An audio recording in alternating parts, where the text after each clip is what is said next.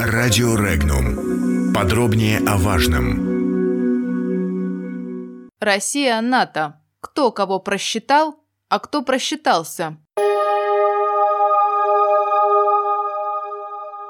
Генерал Кертис Скопороти в интервью Associated Press заявил, что России и членам НАТО необходимо поддерживать более тесные контакты, чтобы лучше понимать намерения друг друга. Недостаточно активный диалог может привести к вооруженной конфронтации, а общение и взаимодействие сторон – важная часть сдерживания, считает генерал. Обозреватель информационного агентства «Регнум» Михаил Димурин, комментируя слова Скопоротти, отметил, что до 2014 года между Россией и НАТО существовали тесные контакты, но России это ничего не дало, потому что проблема не в отсутствии диалога, а в агрессивной сути политики НАТО.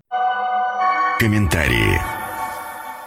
Командующий силами НАТО в Европе заявил о важности контактов с Россией. И российские СМИ возбудились. Ну как же, с нами опять хотят говорить. Посмотрим, однако, внимательнее, для чего, по мнению генерала Скопороти, странам Запада необходимо поддерживать более тесные контакты с нашей страной. Для того, говорит он, чтобы лучше понимать намерения друг друга. Есть в этой формулировке явная недоговоренность. Разве до 2014 года у нашей страны и НАТО не было тесных контактов? Были.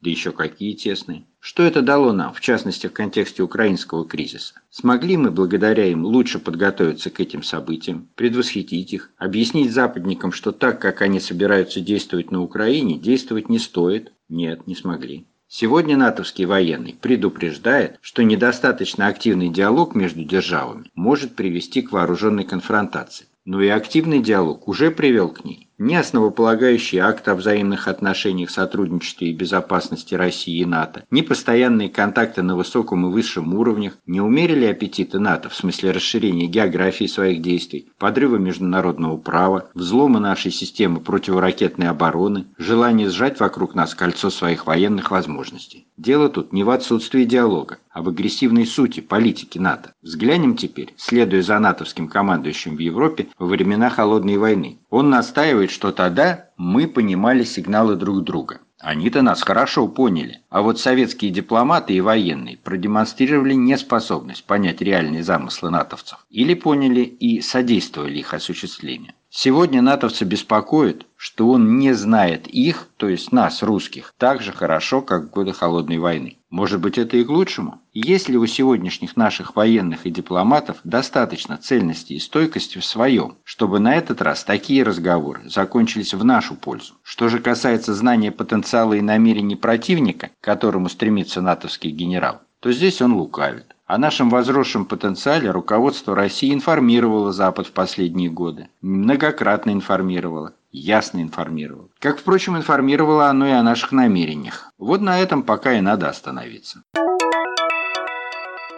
Тем временем Россия полностью прекратила сотрудничество с Североатлантическим альянсом по гражданской и военной линиям. Об этом накануне сообщил заместитель министра иностранных дел России Александр Грушко. По его словам, НАТО сам отказался от позитивной повестки дня в отношениях с Москвой. Ее не существует. Грушко добавил, что в настоящее время в НАТО отсутствуют признаки того, что там знают, как выходить из этого тупика. Тем не менее, по мнению военного обозревателя информационного агентства «Регнум» Леонида Нерсисяна, между Россией и многими странами-членами НАТО сохраняются связи в военной сфере, но для прямого сотрудничества с Альянсом, как таковым, требуется серьезное потепление отношений США и России. Цитата. «Это заявление неудивительно, если учитывать сегодняшний уровень отношений между США и Россией. Конечно, двусторонние отношения между Россией и многими странами-членами блока НАТО в военной сфере сохраняются. С той же Турцией такие связи только усиливаются в свете военно-технического развития. Однако перспектив прямого сотрудничества с самим блоком НАТО в целом пока не видно. Для изменения положения необходимо серьезное потепление отношений США и России, отметил Леонид Нерсисян. Задача НАТО – не договариваться с противником, а навязывать ему свою волю. Когда же это не получается, то теряет смысл и сотрудничество по гражданской линии, отметил заместитель главного редактора информационного информационного агентства «Регнум» Игорь Павловский. Цитата. «Разрыв отношений НАТО с Россией по гражданской линии – это возвращение к нормальному состоянию НАТО. Блок этот в первую очередь военный, а во вторую – политический. И его задача не договариваться с противником, а навязывать ему свою волю, в том числе и с помощью дипломатии. Когда навязывать волю не получается, то и смысла в сотрудничестве по гражданской линии нет никакого. Таким образом, блок НАТО вернулся в свое нормальное состояние времен Холодной войны, отметил Игорь Павловский. Подробности читайте на сайте Regnum.ru.